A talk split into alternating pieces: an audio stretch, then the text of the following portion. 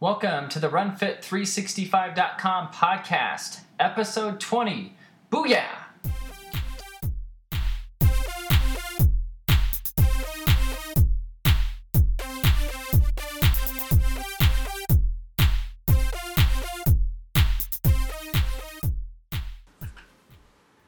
Welcome back to the Run Fit three sixty-five dot com podcast. I'm Travis Lozier, and that guy right there, that's Coach Dan Cuson. How's it going, my man? We have cameras running or something? No, I just, you know, I was trying to mix it up. Oh. What What do you think of that? Well, it was great, except for I was a little nervous about what I'm wearing and, you know, how I look, just in case you could actually see me. You know, you always look good. You know, should we start this one over? I'm just kidding.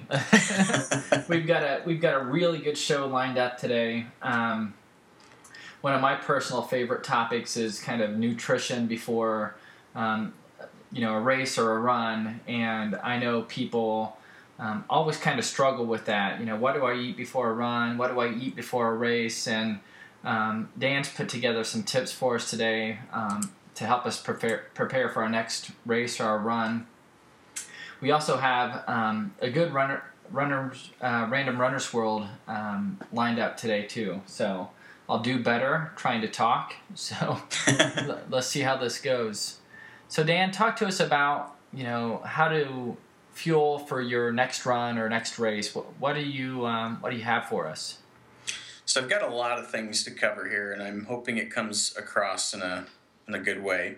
So I want to talk a little bit about um, sort of your pre-nutrition for training, your pre-nutrition for racing, um, some calculations and some examples based on, you know, probably some average weights of athletes. Um, talk about some of the, the things you can eat that would sort of fulfill your needs. Um, and then for, for the, the pre-race stuff, you know, a little bit about carb loading, um, sort of your do's and your don'ts. And then if we can get to it, a little bit about hydration, although um, that could be a separate uh, sort of podcast. So I'll get moving on this as quickly as I can. Travis, stop me if you have any questions or if I'm not making any sense. But um, starting with things like your training uh, throughout the week, and this is these are days that are not your race.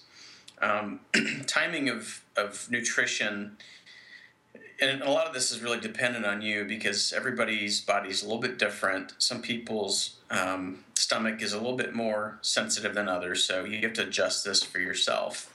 But typically eating something within one to two hours prior to a workout um, is sufficient. And because our bodies need the, the glucose for the workout, uh, it should be a primary, uh, nutri- uh, the nutrition of the meal should be primarily carbohydrates. So sixty, seventy percent uh, should be a carbohydrate, with the remaining forty, thirty to forty percent being the balance of protein and fat.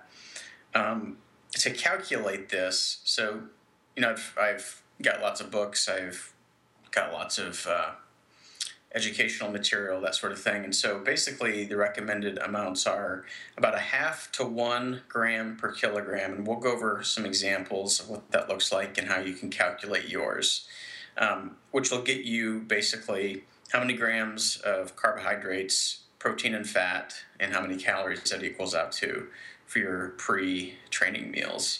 And I, the one thing I always want to put in here is to focus on making these meals uh, nutrient dense. So in other words, you, you could probably eat a Pop-Tart, right, and get the same amount of calories and the same balance of carbs to protein and fat, but really there's almost probably zero nutritional value in a Pop-Tart. So um, we'll talk a little bit about that, and I'll give you some examples of some decent uh, pre-training meals that you can look at, but just think quality over quantity in, in that aspect. Um, so let's talk a little bit about, oh, and by the way, this is a good time while you're training to practice for race day, especially on things like your, your long runs. Because your long runs are probably the closest to simulating your race in, in terms of uh, the amount of time you're out there running, your amount of miles. So it's a good time to practice your pre-running um, regimen, I guess, for what you eat and alter it from there, because you don't want to be trying new things on race day. So let's talk about a couple examples um, using the uh, zero point five to one grams per kilogram. I've got uh, an example that's a female example and a male example. Um, and that's just simply because females typically weigh a little bit less. So let's say um, a one hundred twenty-five pound uh, female athlete. And so the first thing you need to do is get yourself, your, those are in pounds, you want to get it down to kilograms. And that's simple equation by dividing that by two point two. So that's fifty-six, fifty-seven kilograms. Um, and so we're going to then multiply that uh, kilogram amount by zero point five to get the lower end of the range. So we said we want zero point five grams per kilogram. So that's essentially going to give you about twenty-eight grams of carbohydrates, which is about one hundred thirteen calories. So that's your starting point. And then you can um, calculate the balance of the protein and fat. So you have twenty-eight grams of carbohydrates. Um, and then you want to multiply that twenty-eight grams by zero point three, or that thirty percent. And that gives you about eight and a half grams to balance between the protein and the fat. So um, on the low end, the zero point five grams per kilogram, you're looking at about twenty-eight grams of carbohydrates and eight and a half grams of protein and fat. On the high end of that, you're looking at more like a one gram per kilogram. And so you take your fifty-six kilos that you weigh, um, and that's an easy calculation. It's about fifty-six grams of carbohydrate, and then multiply that by zero point three, and that gets about seventeen. So just a, a high-level summary of that equation.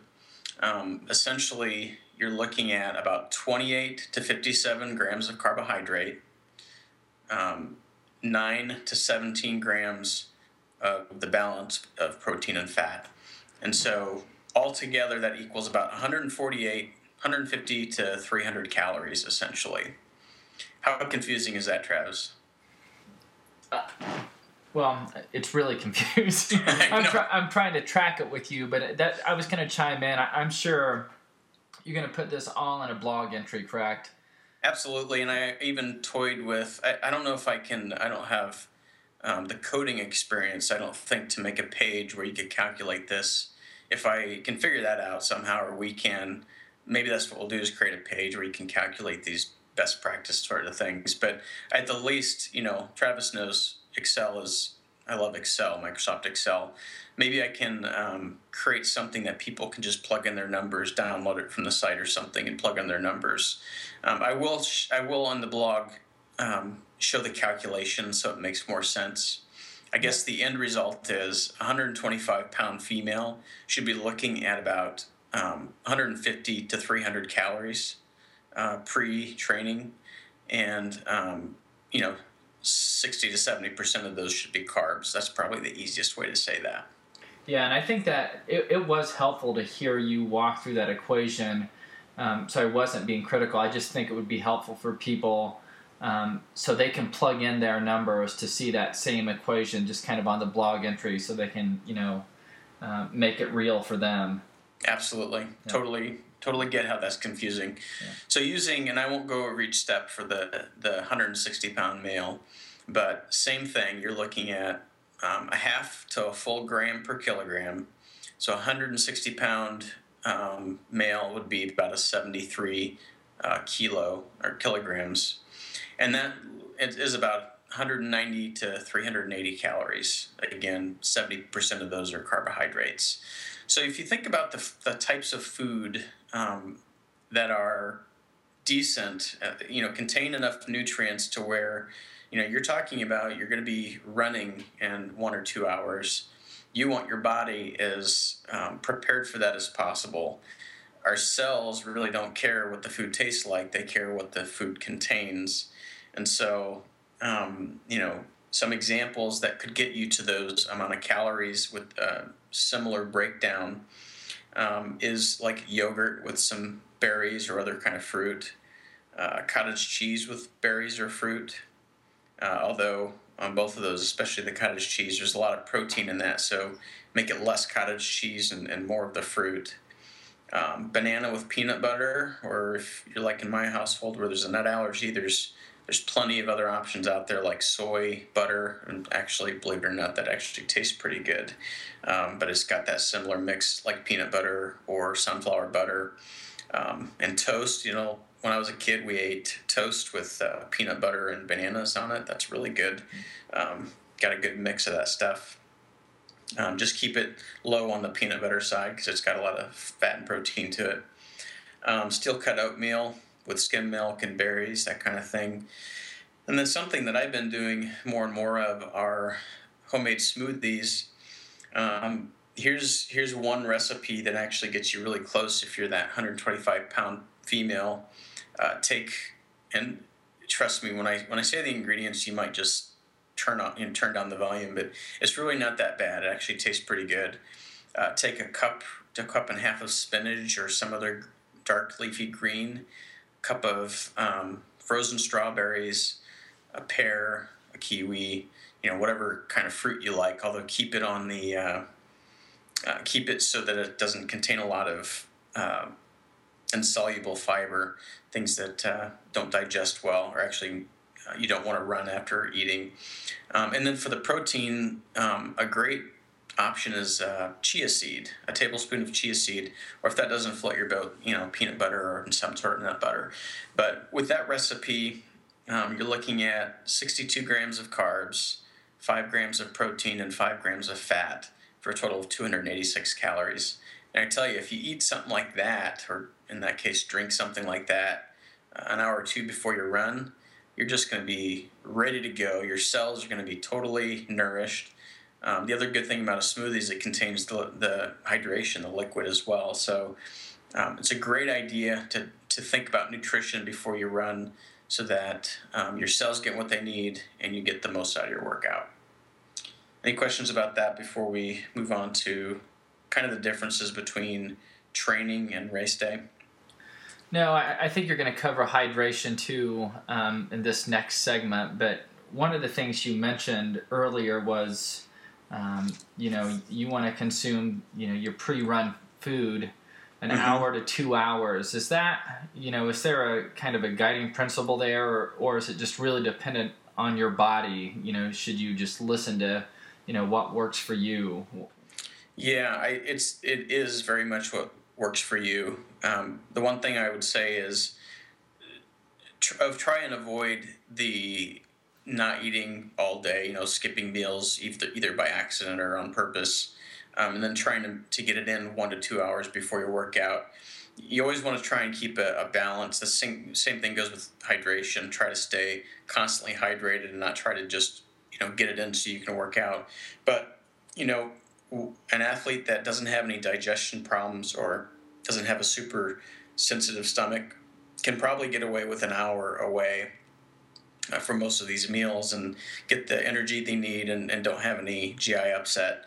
Um, but if you have a sensitive stomach, you know, you might be closer to the two hours. So, you know, you might start with the two hours and see how that does for you.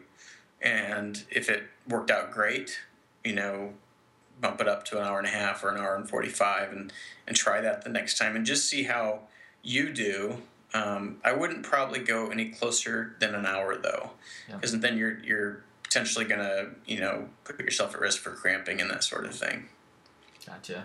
Did I answer your question? Yeah, it did. And then the other note I had, and I think you touched on it early, was um, – you know, getting a routine of whatever you put in your body um, to be consistent with that. And I just think back to sometimes when you go either out of state or in your in a different environment for a race, um, if you don't plan through what you're going to need for the race, you may find yourself on race morning, you know, stepping outside of your comfort zone to find something that uh, may not be part of your routine. And, you know, that's always risky. Oh, yeah. So I think you cover that, and you may even be talking about it this next part. But um, when you mentioned that, it just kind of set home. Sometimes when, you, you know, you're not staying at your house, mm-hmm. it's, it's easy to forget about nutrition race morning. Absolutely. You got to plan like we go to my parents' house and I might have a race in the morning, and uh, I always forget they don't keep the same kind of food that I keep. Yeah. And so you, you almost have to plan as part of your travel what you're going to take with you so you have everything on race day. Absolutely, yeah. So now we're moving into the pre-race routine, um, and a lot of this is based on your practice and your training, so your long runs, and, and actually I would do some shorter races throughout your training cycle if you can, just to um, practice, even if they're shorter races, to practice that nutrition, because you know you might do fine in a long run, but you get those pre-race jitters and your stomach doesn't act quite the same. So, you know, as you go through and you get what's comfortable for your workouts, um, try that same same thing with your um, with the mock race and just see how it does. That way, when it comes to race day, you're in better shape. Um, and the the zero point five to one gram per kilogram is probably fine for something up to about a ten K. Um, some people could probably get away with doing a half marathon with that. But a lot of the recommendations I read about um, longer endurance races, um, you know, half marathon, marathon, or, or more, you can go up to about two to two and a half grams per kilogram. So again, you know, this this range, this full range goes from a half gram to two and a half grams. And I can't tell you personally, you know, what you should be doing, because essentially it depends on you. You may not be able to do any more than half a gram. But just to kind of put that in perspective, um, that, that same one hundred twenty-five pound athlete, uh, the female athlete, um, based on the one and a half to two and a half grams per kilogram, you're looking at four hundred forty to seven hundred forty calories. Now, the, the tricky part about that is, you know, seven hundred forty calories is a lot of calories to eat um, two to three or one to three hours before a race. And although that is sort of what they put in the text, I think I would be really careful about doing that, especially without practice, because you're liable to weigh yourself down, not be able to race to your fullest, and try to make up some of those calories during the race. So, um, again, that's why it's important for you to practice that. Uh, that one hundred sixty pound male example was seven hundred fifty-six calories to nine hundred fifty. That's a lot of calories, and, and you know, for the same reasons, a reason for you to practice. So um, make sure that when you do your training, you're thinking about race day and not just about your training day. So um, use what you've learned essentially in those in those training sessions. Any questions about that or anything different in your experience, Travis? No. When you talked about, you know, the, the example, the one hundred twenty-five female and, you know, consuming seven hundred calories before, um, you know, the race, that, that is a lot. So when you talked about kind of pushing some of that into, were you implying that some of that could shift into um, a pre-race fuel type of um energy, or, or, or maybe talk a little bit more about, you know, what your vision there was. Yeah, so for example, um, let's say you're going to aim for the seven hundred calories. You could eat, you know, something similar to the smoothie or, or one of those other meals I mentioned, and that's going to get you maybe to the four hundred calorie range. Um, but maybe instead of uh, trying to eat more food, you're going to, you know, if you're a heavy sweater or something and, and you know you need the electrolytes, you might do a sports drink to, to gain some of those calories. Um, you might not try and get them in at the at the uh, starting line. You might, after a few miles, five miles maybe, start to, um, you know, gain some of those calories there versus um, trying to fit them in during the race. So Uh, we'll we'll talk about another podcast, the the during the race nutrition and the after the race nutrition. But I, what I guess what I'm saying is, just because science says you should, you know, potentially eat four hundred forty calories to seven hundred forty calories before a race, that doesn't mean you personally need to try and do that.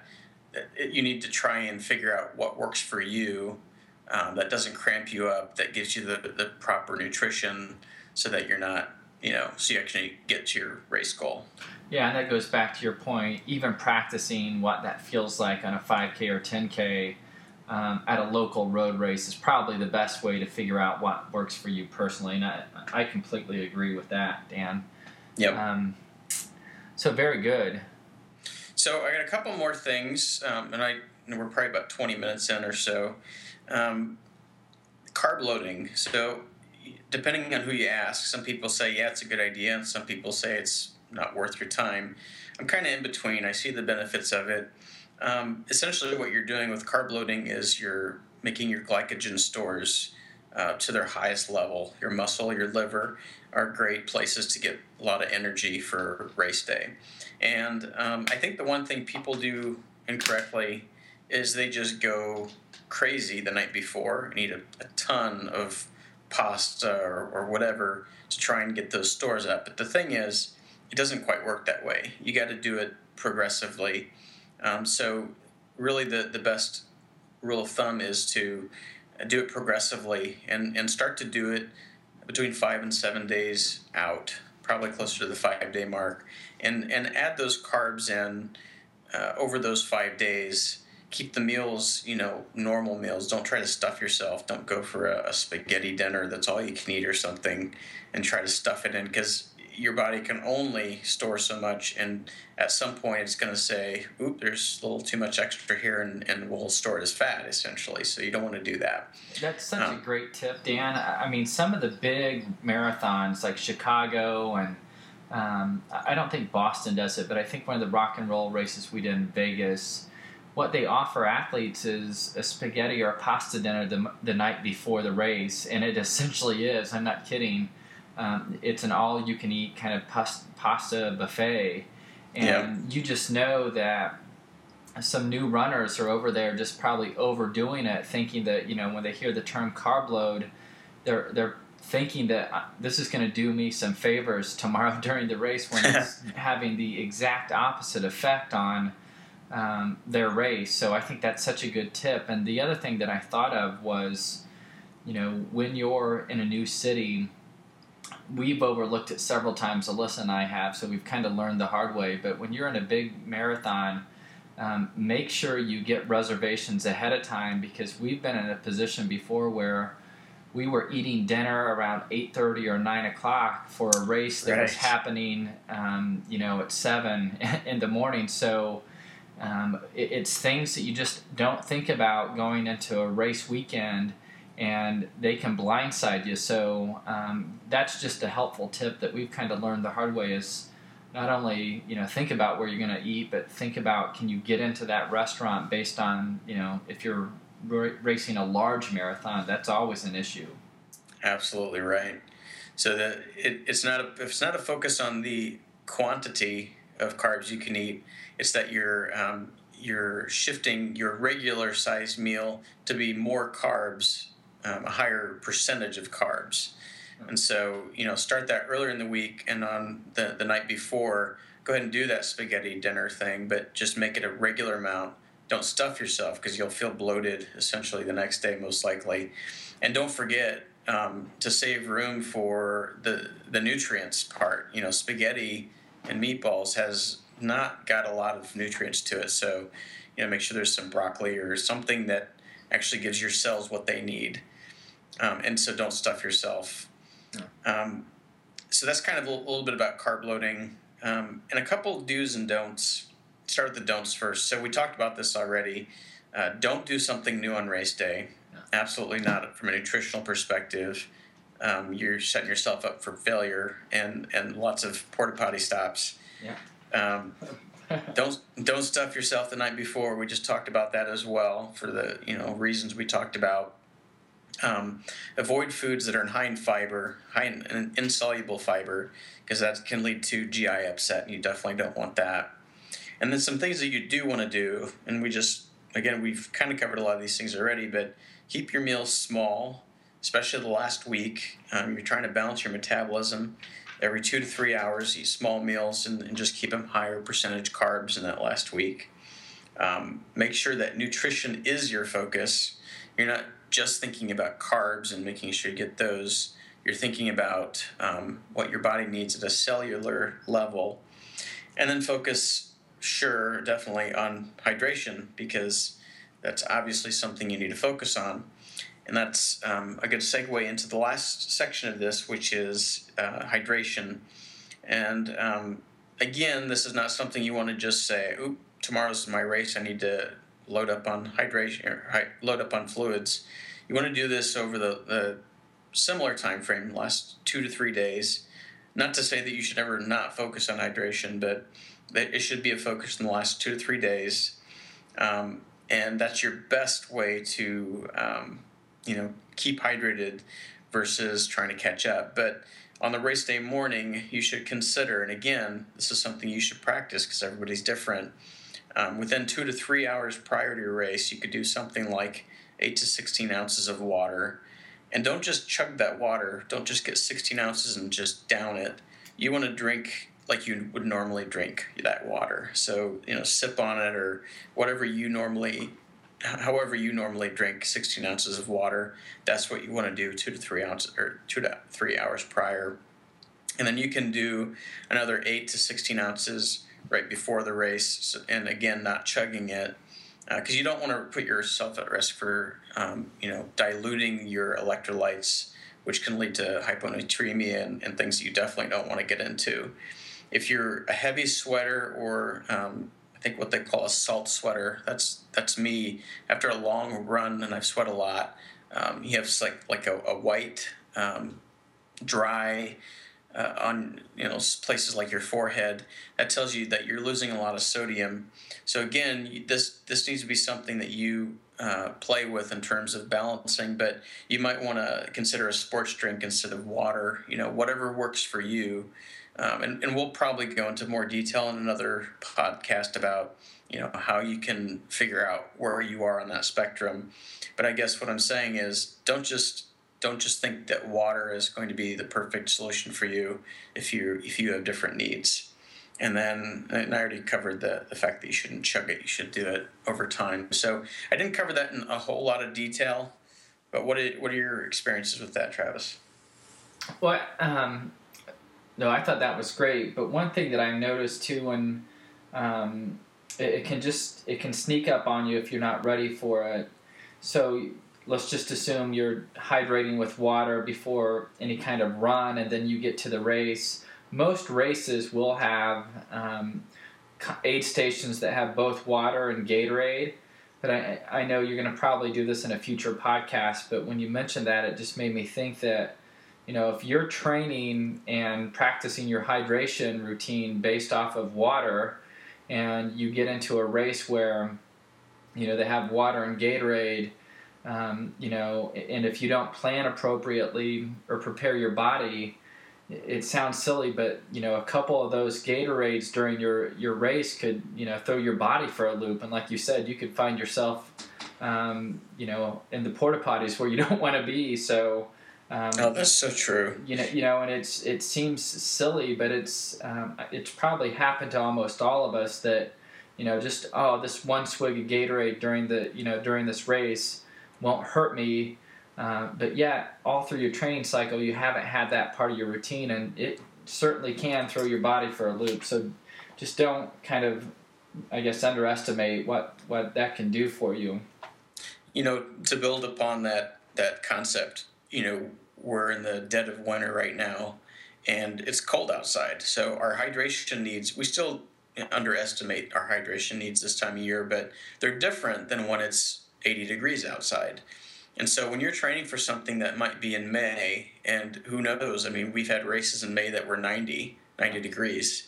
So you're you're training right now, at least where we're at, in the in the twenties, and you could figure out your hydration, um, you know, how much you sweat, your sweat rate, and what that's made up of right now. But if you don't constantly keep track of that and, and measure that on a consistent basis during times that are much different, you know, when it hits April and it gets up, maybe have a, a seventy-five or eighty degree day, you can't use those same uh, methods for um, hydration on between a twenty degree day and a and a seventy-five, eighty, or ninety degree day. So it has to be something you constantly look at and, and wage for yourself. And then, like you say, um, if you haven't made it part of your training already, you don't want to switch it up during the race, prior to the race, or, or even after the race. So really good point, Travis. So one last question on hydration. Um, th- that might be my reservation to um, the, the pasta shop there. Um, you know, these, these podcasts can't be perfect, right? Right. Life um, happens. Yeah. But if that is Buca de Beppo, tell him I'll call him back. Um, so one, one of the last questions I had on hydration was, you're like, just like me with the coffee, what, what is your take on coffee um, before before runs? Because I have been doing that during my long runs this training cycle and haven't had any kind of negative effects of that, but just kind of wanted to see where you are on that. Yeah, so I would call, I consider myself a coffee addict or addict. So, you know, take what I say with a grain of salt. Um, I, I really do think that's a personal preference. There's there's studies, you know, people write about this stuff all the time. I think the last one I read is, you know, the caffeine and coffee and other drinks can actually be a, a good thing.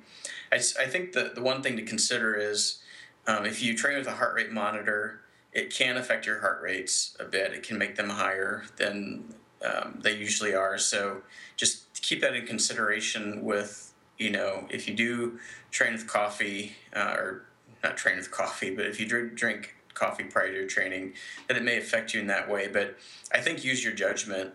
Some people, coffee can cause G I upset. So obviously, I wouldn't do that in race morning unless you've practiced that and you know it's going to be okay for you. But just like anything else, you got to practice it, make sure you understand how it's going to affect you, and just don't do um, Don't do it if it's if it's not a good outcome in training. Gotcha. Very good. Well, Dan, that was a great segment on nutrition and hydration. Um, I know some of those equations, you know, just listening probably sounded complicated, but we'll get those on the blog along with um, Dan's other tips that he covered today. Um, we're we're right around thirty minutes, Dan. You care if we do this rapid fire random runner's world? Let's go for it. Let's do it. Um, so this is from Runner's World, April twenty twelve. We're going way back. Um, and this is just the Q and A, Ask the Expert. So we'll we'll go through these three really quick. So this first question is, should I wear lighter shoes when I run on the treadmill? So think about that. And you know what the conditions were like here in the Midwest today, Dan? Mm-hmm. Alyssa ran eighteen miles on the treadmill. Oh my gosh. I really, I just don't know how she did it. Um, and, you know, my max on the treadmill is like forty-five minutes, but she was down there for like two and a half hours. So that is um, crazy. But but I know she wore her normal training shoes, but it looks like this uh, reader was just asking, should, you know, should you wear lighter shoes? Um, you know, I, I here's just my answer. I'd like to hear what they say, but I don't think that you need a specific pair of shoes for a specific thing. Um, my personal preference is wear the shoes you wear all the time. If if you are going to wear lighter shoes, um, I think you just buy lighter shoes and run with those all the time. So, you know, again, it's I, I think you don't want to try new things at any time during your cycle. Um, switching up between treadmill and and road, I don't I don't think I would see any difference there. Yeah, this um, this says essentially if you've got lightweight trainers um, that you're norm you know you normally run in, that's fine, um, but nothing kind of groundbreaking in the response, um, and that's kind of what my gut was telling me too, that you know why mix it up if you've got you know your normal pair of training shoes. Um, yeah, there's no reason to to mix that up. Um, so here's another question. Why do my arms get fatigued when I run fast? Mm, yep. Um, so when you're running faster, typically most people are using their arms a little bit more, probably unconsciously to, you know, your your legs are going faster. Your natural tendency is to make your arms go faster. And so, you know, if you are normally running at an endurance, uh, at a, uh, a low effort, you know, your your arms might go back and forth a little bit, but at a higher effort, not only are your legs going faster, your arms are too, so you're just probably not used to it. Um, you're using some accessory muscles in your arms that you're probably not used to, and likely that's that's what I would guess the issue is. Yeah, th- that's what the expert responded is, um, you know, essentially work on your upper body um, strength. Um, it sounds like she also made a theory that you could be, um, you know, almost subconsciously, it seems like tightening your, your neck and your shoulders.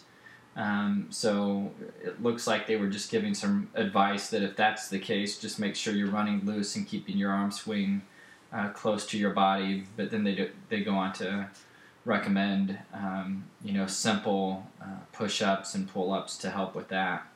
Mm-hmm. So, awesome. So here's the last one. I'm sore from yesterday's run. Should I take today off? Hmm. Um, um, I think it depends on your level. Um, I think anybody could benefit from um, the next day um, walking. I mean, you could definitely take the day off. Um, you probably shouldn't have a training plan to where you're doing such a workout that you're sore the next day and then doing something heavy.